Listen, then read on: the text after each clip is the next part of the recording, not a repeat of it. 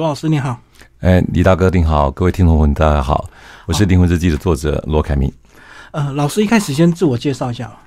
呃，好的，呃，我在这个北京大概待了二十几年了，嗯，啊，这个台商啊，我做的是网络游戏啊。那在经过几年的奋斗呢，去了大陆几年的奋斗呢，啊，取了相当好的成绩吧。我们公司做游戏叫《三国策》啊，嗯，那当年在大陆的成绩应该是。呃，成为最大的那个台商的网络游戏公司啊，非常的火爆啊。那也赚了不少钱，但是后来因为因缘际会啊，这个碰到人生碰到了一些转折，所以才开始了我这个灵魂之旅，写了这本《灵魂日记》这本书。对，好像通常都是人生遇到一些困境，才会追求一些身心灵，对不对？是的，是的。所以老师那时候是工作还是一些家庭生活的部分？我想是这样子啊，人生是这样子，很奇妙啊。像这个人生往往都会出现困境哈，产生一些转折哈。就像李大哥说的啊，嗯，那我是我的事业很顺利，健康也很好，但是呢，感情啊，感情啊，是啊，那个我那时候在二零一四年啊，跟我相恋三年的女朋友去结婚，嗯，她小雪啊，在我的第一篇那个雪落首篇就写了她了啊，呃，我们感情非常好。我们是在农历年前结的婚，然后我们去马尔代夫过年兼度蜜月。是啊，我记得在除夕那天晚上，我们两个还在沙滩上拍照撒狗粮。然后后来到第二天，第二天是他本命年啊，他本命年二十四岁啊，他那一年就整个人就变了个样，嗯，突然变了样，都有非常的冷淡哈。然后我也不知道发生什么事情啊，没有吵架。后来回来回到北京之后呢，他马上就跟我提离婚。嗯。啊，我觉得很奇怪啊！当然，我怀疑是不是有第三者怎么样，还找征信社去调查，没有。然后他说他想去一个人想去西藏玩哈，我想说也好啦，说不定碰到什么高僧点化一下哈，回心转意啊，就让他一个人去了。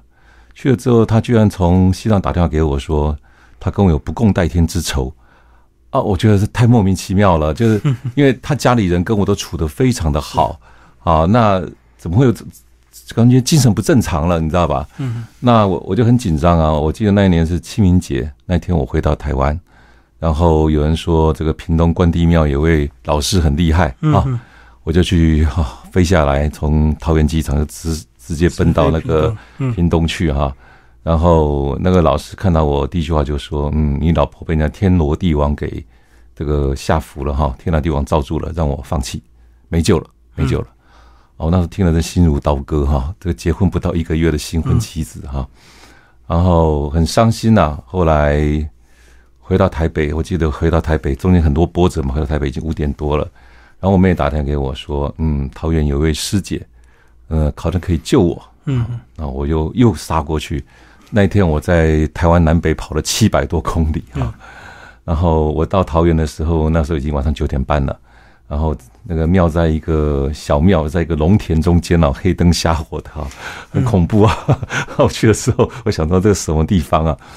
然后那个师姐看到我，第一句话也说：“嗯，你老婆被人家吓服了。”嗯哼。然后而且他说出：“嗯，这应该是被一个姓方的人吓服，但方是一个化名啊，我不方便讲对方的名字啊。”被方的人，我一听，哎呦！这个正好真的就是我一位商业的竞争对手，最近竞争的很厉害的那个老总就姓方，好就姓方。然后后来实际上哈，这个方总后来他也跟我承认，他请了西藏的法师下符，然后他他确实承认了哈。然后然后这个师姐还要我的，他说可以救你，但是需要我的这个头发跟指甲哈。我听很害怕，哇，到时候我会被控制了哈。是是是。但是我想了一个晚上，我当场没有答应哦。我想了一个晚上，我觉得，嗯，既然我的老婆是因为我的关系被我商业对对手下服，我身为老公，这个刀山火海都要去救她。嗯，所以我就把我的头发跟指甲，真真是毅然决然的给她哈。是，毅然决然给她。哎，说也奇怪哈，回去之后呢，哎，我我老婆就这样子，这个，然后她她她可以这样子哈，就。他的精神可以这样子一下子五分钟以五分钟为频率这样子改变哈，时好时坏就对。前五分钟可以跟我说要离婚。啊，五分钟以后跟我说要跟我生孩子，嗯哼，就这样子，然后就不是就他跟我说离婚之后，我就赶紧打电话给那个师姐说，师姐快做法啊，然后师姐一做法，他就说哦，那我要跟你生孩子，就就这么拉扯哈，两边在拉回拉扯哈，是。打了好几年，嗯，打了好几年了。然后这个你知道吗？那每分每秒都是在地狱中度过哈，你不知道会发生什么哈。充分体会了这个佛教说的无常是什么哈。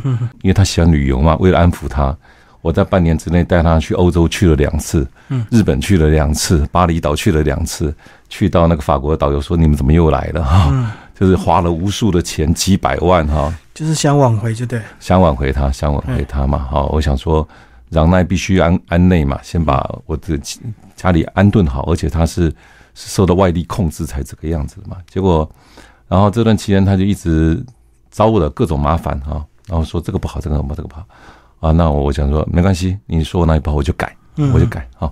然后我就这样改改改改改改啊。然后后来到了二零一五年的十二月的时候，他跟我说：“呃，诺曼，我还是想离婚。”我说：“哦，为什么呢？哪里不好？我可以改。”他说：“我觉得你现在已经很完美了哈，所以我的使命完成了，我可以走了。”嗯，啊，我听了之后，我真的是接不下去了哈。那我第一次同意离婚哈，第一个，那雪落就是这篇第一篇，就是讲我离婚那天的心情哈，心情哈。从呃这个两年的过程哈，让我了解什么是爱哈，什么是爱哈。好，爱不是占有，不是控制，而是尊重每个人的灵魂选择哈，尊重跟接纳。那当然，呃，离离开之后呢，嗯，我就。就走上心灵的这条道路了。对，偶然的机会就碰到阿卡西记录，哈，阿卡西记录。嗯，我们的琳达老师是全世界阿卡西记录权威，我的推荐序也是他写的哈。然后有一次呢，在课堂上，我们的老师让我们在阿卡西记录中掉进我们最讨厌的那个人哈。嗯，毫不犹豫的，你一定知道答案了。我，掉进那个方总哈，掉进来。就你知道吗？一看到他，我眼泪就下来了。我看到这个方总呢，就戴着好像地藏菩萨那种头、那种那种帽子，还有袈裟，坐在那个地方看着我。我突然知道他是来度化我的，嗯，他是来度化我的，用这种负面的方式度化我。其实要是没有碰到这个挫折，我做我没办法走上这个心灵这个道路。其实那时候钱赚的很容易啊，哎呀，又有美女相伴，对不对？我我走什么心灵道路啊？对不对？我走什么心灵道路？不会去想这个哈。然后走上这条路之后，慢慢就开启我的神性之旅哈，才能今天写出这本书来跟大家分享这样子。嗯，所以阿卡西记录是你第一个接触的一个这个方式，就对。呃，其实并不是哈，其实阿卡西记录之前是，你看那两年啊，为了要跟那个夏福的打，我我就接触了神道，接触神道哈，就是道家哈，道家哈，这时候已经算是有慢慢接触了。那时候我就请了那个九天玄女娘到我们家啊。说真的，其实中间就又透过宝贝啊，去跟那个神明有很多的沟通，因为那时候还是没办法直接沟通。后来这个因缘机会又学会了寻龙尺，可以透过寻龙尺去跟啊神明去沟通，这个样子哈。那然后在那个结果在去阿卡西记录之前，你看这这个这个神神的安排很多巧妙啊。在学阿卡西记录之前呢，我还是没办法去跟高维直接沟通。嗯嗯，我是一个理工直男，你知道吗？哈，就是特别逻辑特别强的。然后在那个前半年呢，有一天地藏菩萨就来找我了，然后他来找我的方式很特别哈，地藏菩萨是进出地狱嘛哈，嗯，他都是用轨道来叫醒我，那轨道来的时候呢，我全身就发冷哈，嗯，而且他都是很准时三点半，每天凌晨三点半来找我，然后就开始训练我哈，他第一天丢了一个好像魔一样的东西让我看哈，就让要让我去辨认他的身份，他的名字。嗯哼，然后我花了好像一个小时吧，终于辨认出来了。哦，辨认出来之后，他我就看到那个那个魔把他戏袍一脱，原来是一个意大利中世纪的一个黑袍修士，黑袍修士哈，还对我笑了一下哈，然后插上翅膀就飞走了，这样子啊，很有趣哦，我还记得他的脸哦，意大利的，我也不知道为什么会意大利的哈。那然后后来就派各式各样的这个啊，让我去辨认。到最后呢，就是开始丢一个字一个字的丢丢给我去训练，我大概要在一两秒辨认出这个字来，那那就开始变得很敏锐哈。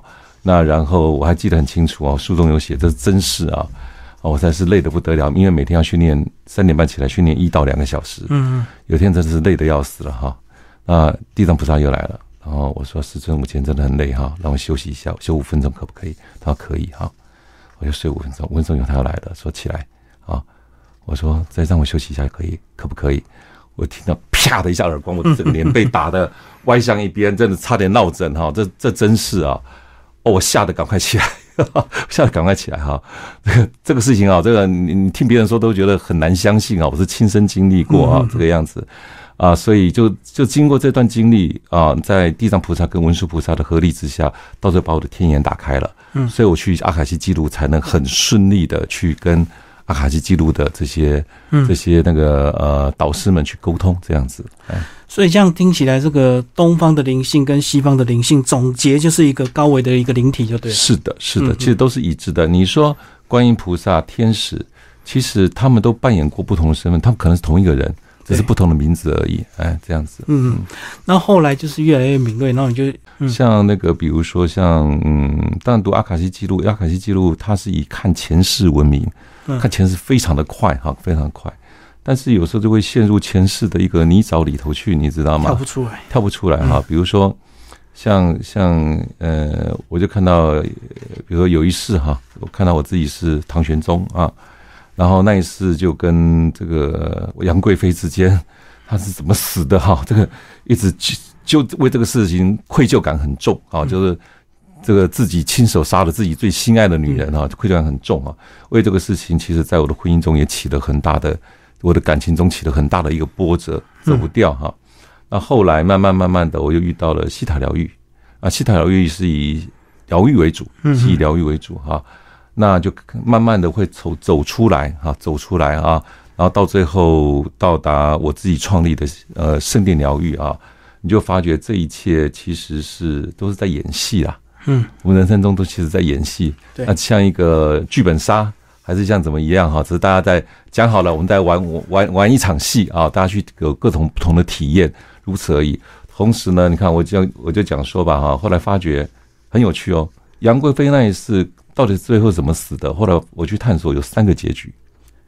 其实一个是被就是唐玄宗赐死的，嗯啊，那个以那个以白绫。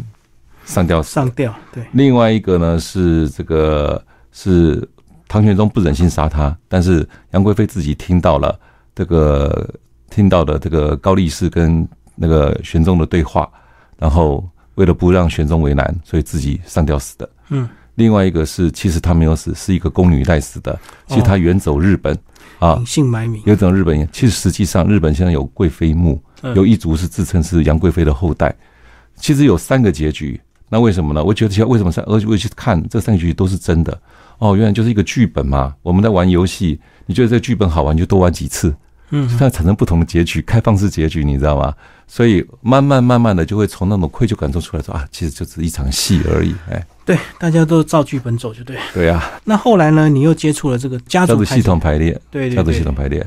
所以这个就是目前你正在三个主要运用的一个这个三大系统。啊，是这样子啊，在这三大系统的这个基础上，我就创立了自己的圣殿圣殿疗愈系那个系统啊。是，那它有，当然它有它更特殊的地方，就比如圣殿神谕卡啊，它挖掘的会更快速更深啊，就是它的体感，就比如说读阿卡西记录，它有很多讯息，但是体感不会那么强烈啊。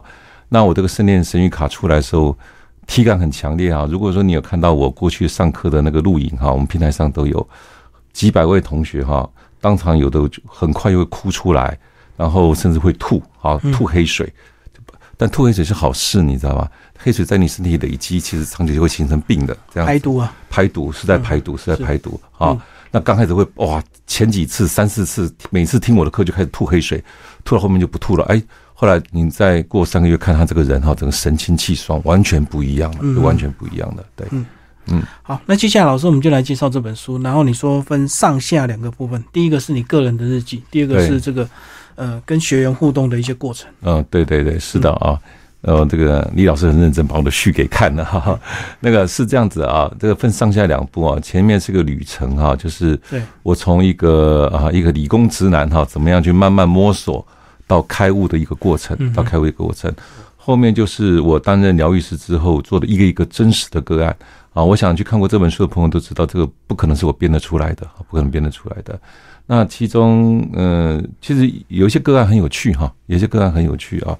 比如说，而且这些个案都是什么？大部分他来找我的时候，我听到的时候，我都不知道从三维的人间的脑袋，我都不晓得怎么给他解决。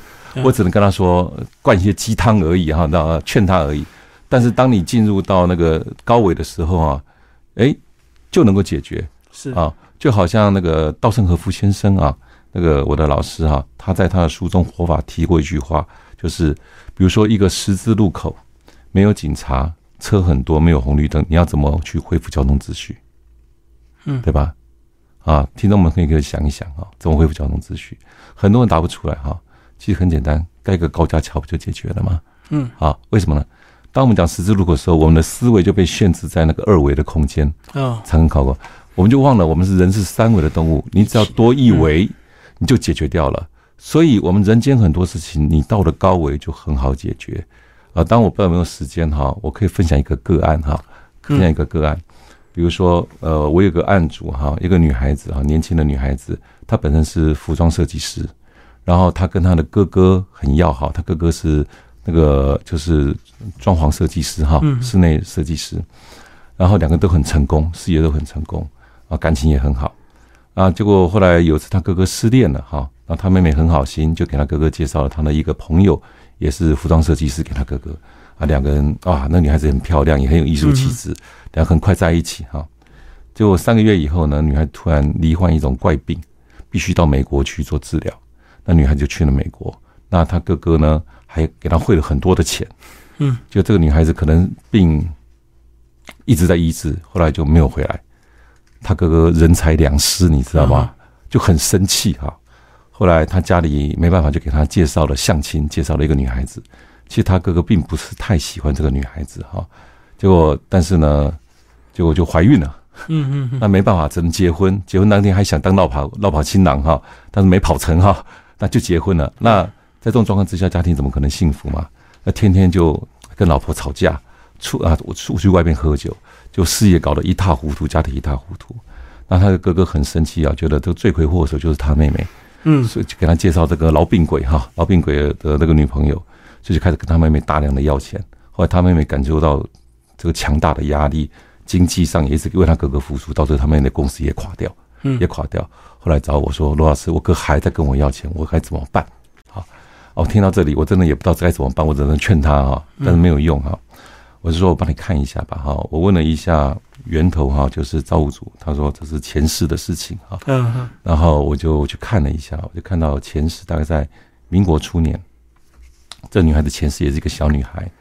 有一天呢，她爸爸妈妈出离开家去工作，结果就没有回来，可能出出事情了啊！我就看她这个小女孩在茫茫人海中找她爸爸妈妈，找到傍晚的时候呢，她就很孤单的一个人躲在那个垃圾桶旁边哭哈，旁边还有一个孤独的路灯照着他。后来来了一个老头啊，我印象太深刻了，穿了一个衬衫哈，白底的，然后蓝色格子的衬衫，然后头发呢是。银白色的短发，哎，跟我们李老师有点像啊，头发比你还短一点哈，比他有点像，这样就过来。那个老头话很少哈，就把他领回家了，然后就供这个女孩子上学念书，啊，也没有对她什么任何要求，一直恭喜她大学毕业。后来这个女孩子找了一个心目中白马王子嫁了，嗯，啊，非常幸福。但是在她结婚之前，这个她的义父哈，就是那个老头过世了，嗯，过世了。啊，他心里觉得很愧疚哈，就是说觉得养这个义父对我这么好哈，那我一辈子还没还没来得及报答他，所以他就立下了一个誓约，说我希望来世能够偿还他。嗯，结果你猜这个老头他的义父这辈子是谁？他哥哥。哦，是，就是他哥哥，他哥哥哈。那我怎么解决呢？啊，然后我就请他哥哥，我就请他前世的义父到那个最高维的那个。那个源头圣殿里头说，我就问他说：“那个请女孩子跟他哥哥跟他的义父表达他的那个思念之情哈。”那老头听了之后也没说什么话，很少。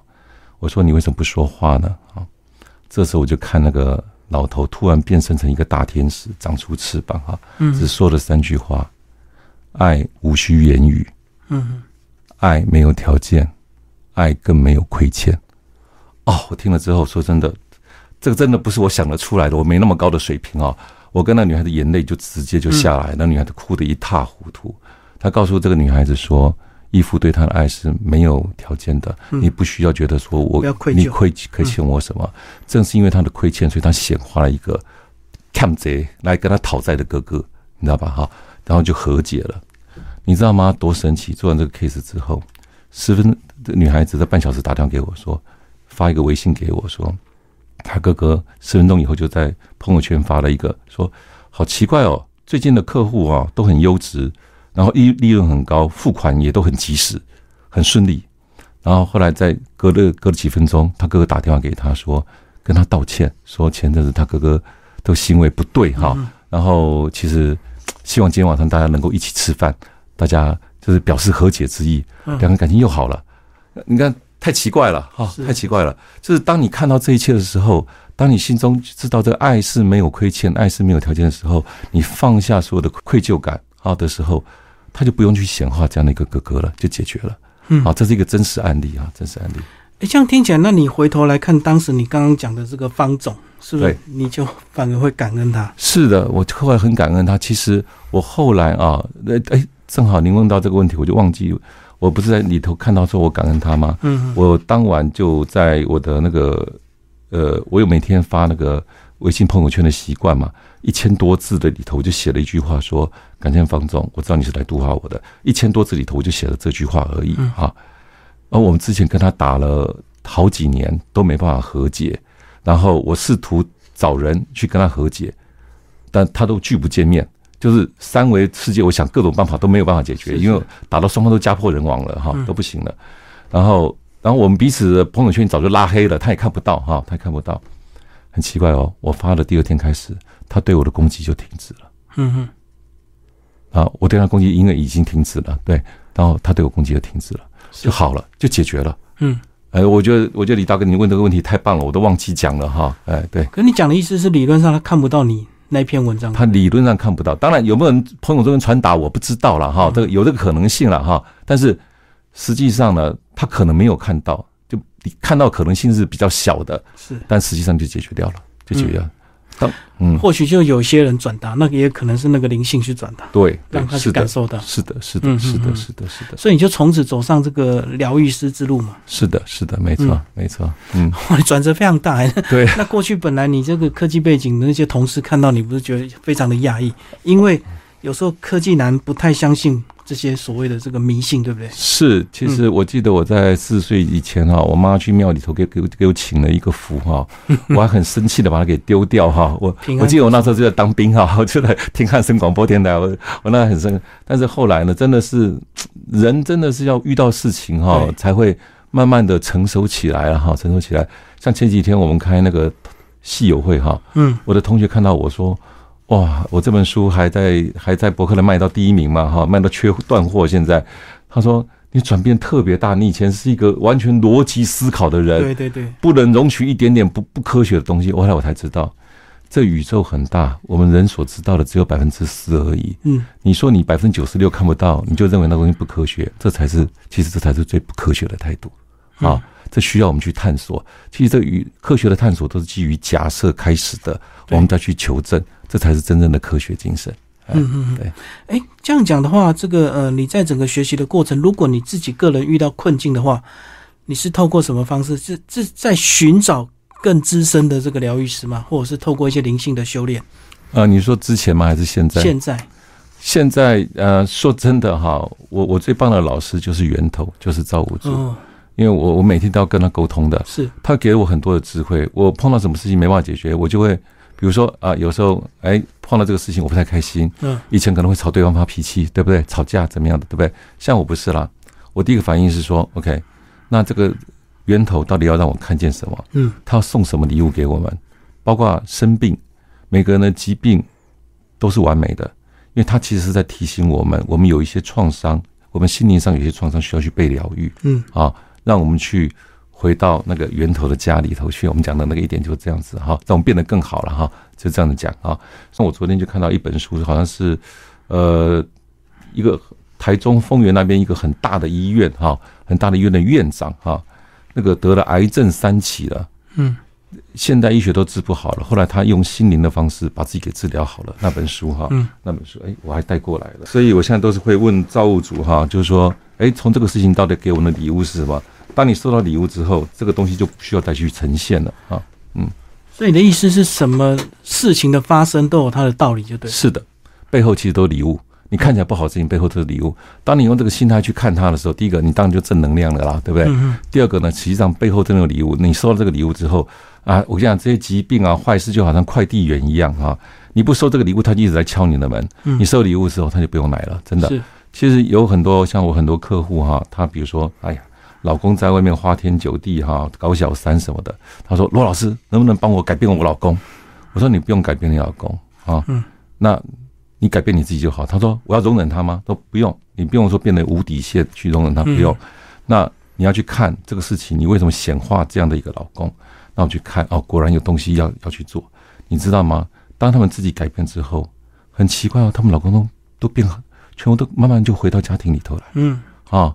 这个从家庭系统排列里头也都看得出来，看得出来是回到家庭里头来，都很成功啊。然后我甚至也有一个有一个学生，他来找我的时候已经要离婚了，已经要离婚了。是，然后他他去学这种跟我学这些东西，他家里觉得他进了邪教还是传销组织 啊，非常反对哈。是，他他每次来上课都偷偷摸摸的。嗯后来四个月以后，你知道吗？就四个月而已。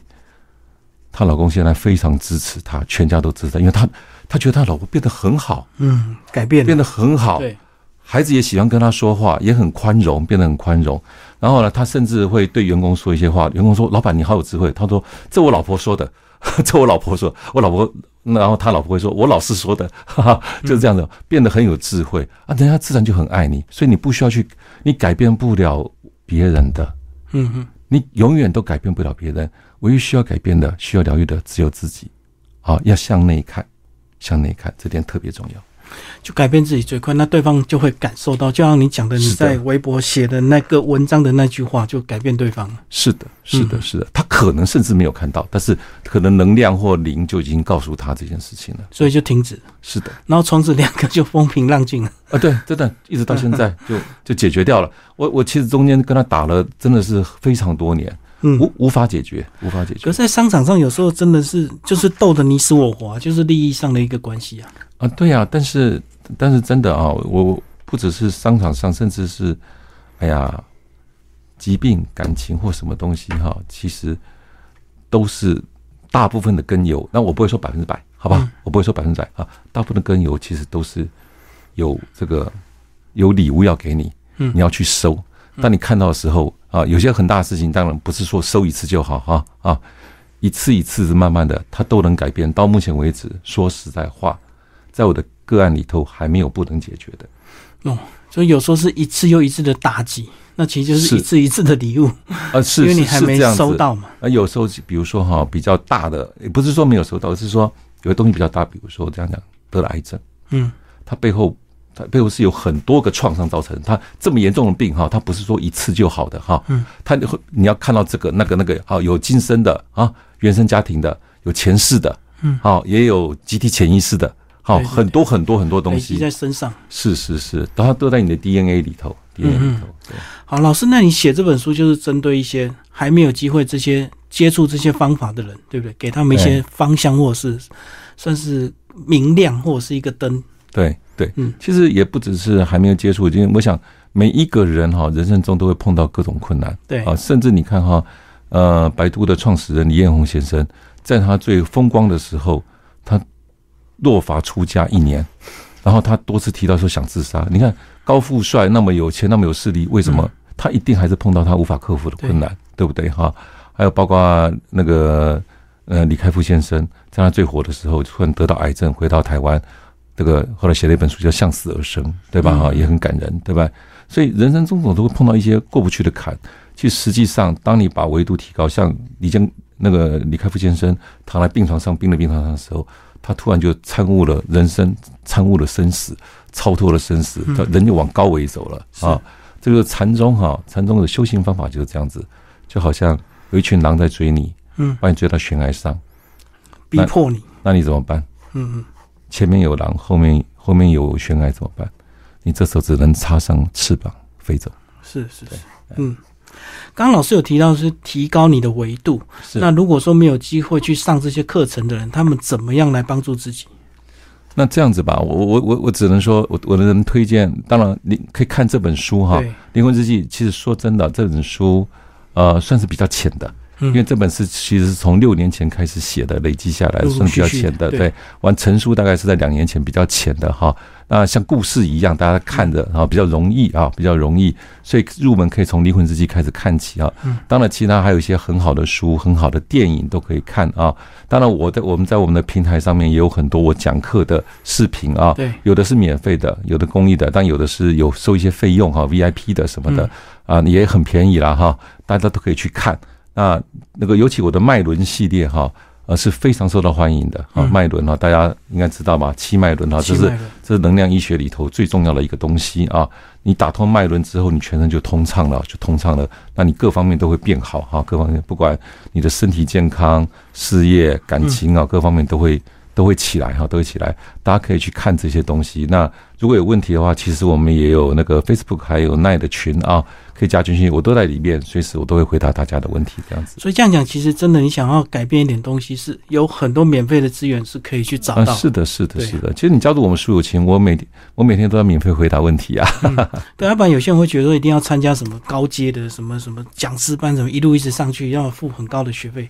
那但是其实你们都很愿意分享一些基本的一些，当然，当然，嗯，对，因为因为什么？像修行法门很多哈，都很好。对但是法门太多了，你反而觉得眼花缭乱，不知道怎么办。今天学这个，明天学这个，明天学这个，其实你都学得很浅，你也不知道这条路要上山是哪一条路。要到哪里？那那我只能说，我的法门是其中的一条路。但是呢，呃，有一次我跟我的学生讲说啊，我我的路哈，其实就是一条这个就是一个那个嘛高速公路啊，是直达的高速公路啊。我学生说不是，老师你这是直升机啊，太快了啊！我这个我这个反正是直达的，是最快的哈。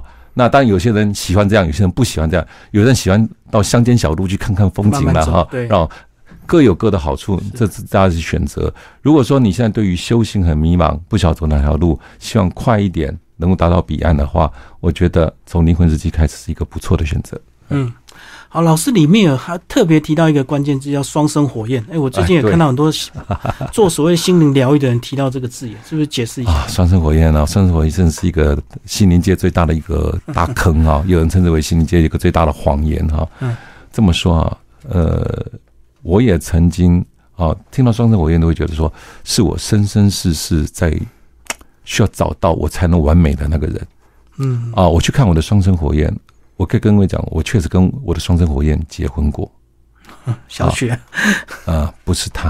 啊，我的我的我的感情路很坎坷的，很坎坷的哈。那个，然后呢，跟他确实有很多前世的纠葛是哦，就好像三生三世十里桃花一样哈，十里桃花一样。那但是呢，嗯，双生火焰，你去看哈啊，你这样去看它定义是什么哈？它会在你灵性到达一定程度的时候，给你最后的临门一脚。嗯啊，这临门一脚是什么呢？把你从有相踢到无相，踢到最高那个境界。你要从有相进入无相，那多难？那临门一脚得多痛？嗯所以跟各位讲，双生火焰通常带给你的痛苦是极为巨大的，嗯极为巨大的。我们曾经参加过上海一个群哈，两百多人叫双生火焰群哈。哎呀，里头天天都抱怨他的双生火焰这样那，然后群主说：“哎呀，谁有谁知道哈，谁有谁知道。”所以不用迷恋双生火焰。嗯其实到双生火焰到最后在告诉我们一件什么事情呢？当你好不容易追求到双生火焰，觉得以以此生就幸福了，是吧？啊，后来发现你痛苦不堪。其实他在告诉你一件什么事情呢？你不需要另外一个人来让自己完整，嗯，你你本自具足。哦，是阿弥那个释迦牟尼佛说的本质具足。嗯当你能够了解这件事情的时候，你可以跟自己一个人自己一个人待着。我以前很怕自己一个人待着，我旁边一定要有人，我晚上睡觉旁边要有人。现在我可以自己一个人待着，一个人去旅行，不会感到孤单；一个人看电影，可以觉得很自得其乐。嗯当你可以做到这点的时候，我跟各位讲，你的感情路就顺畅了。如果说你现在就一定要去巴的说，我我必须结婚，我必须跟另外一个人在一起，我才会幸福的话，我可以跟你讲，你找到的伴侣，往往都是来折磨你的。啊，你反而会变得让对方去践踏你的底线。是。啊，对吧？你要去讨好对方啊，所以要在乎对方啊，对对生活为他改变了，是，所以不用去为谁改变自己，做你自己就好。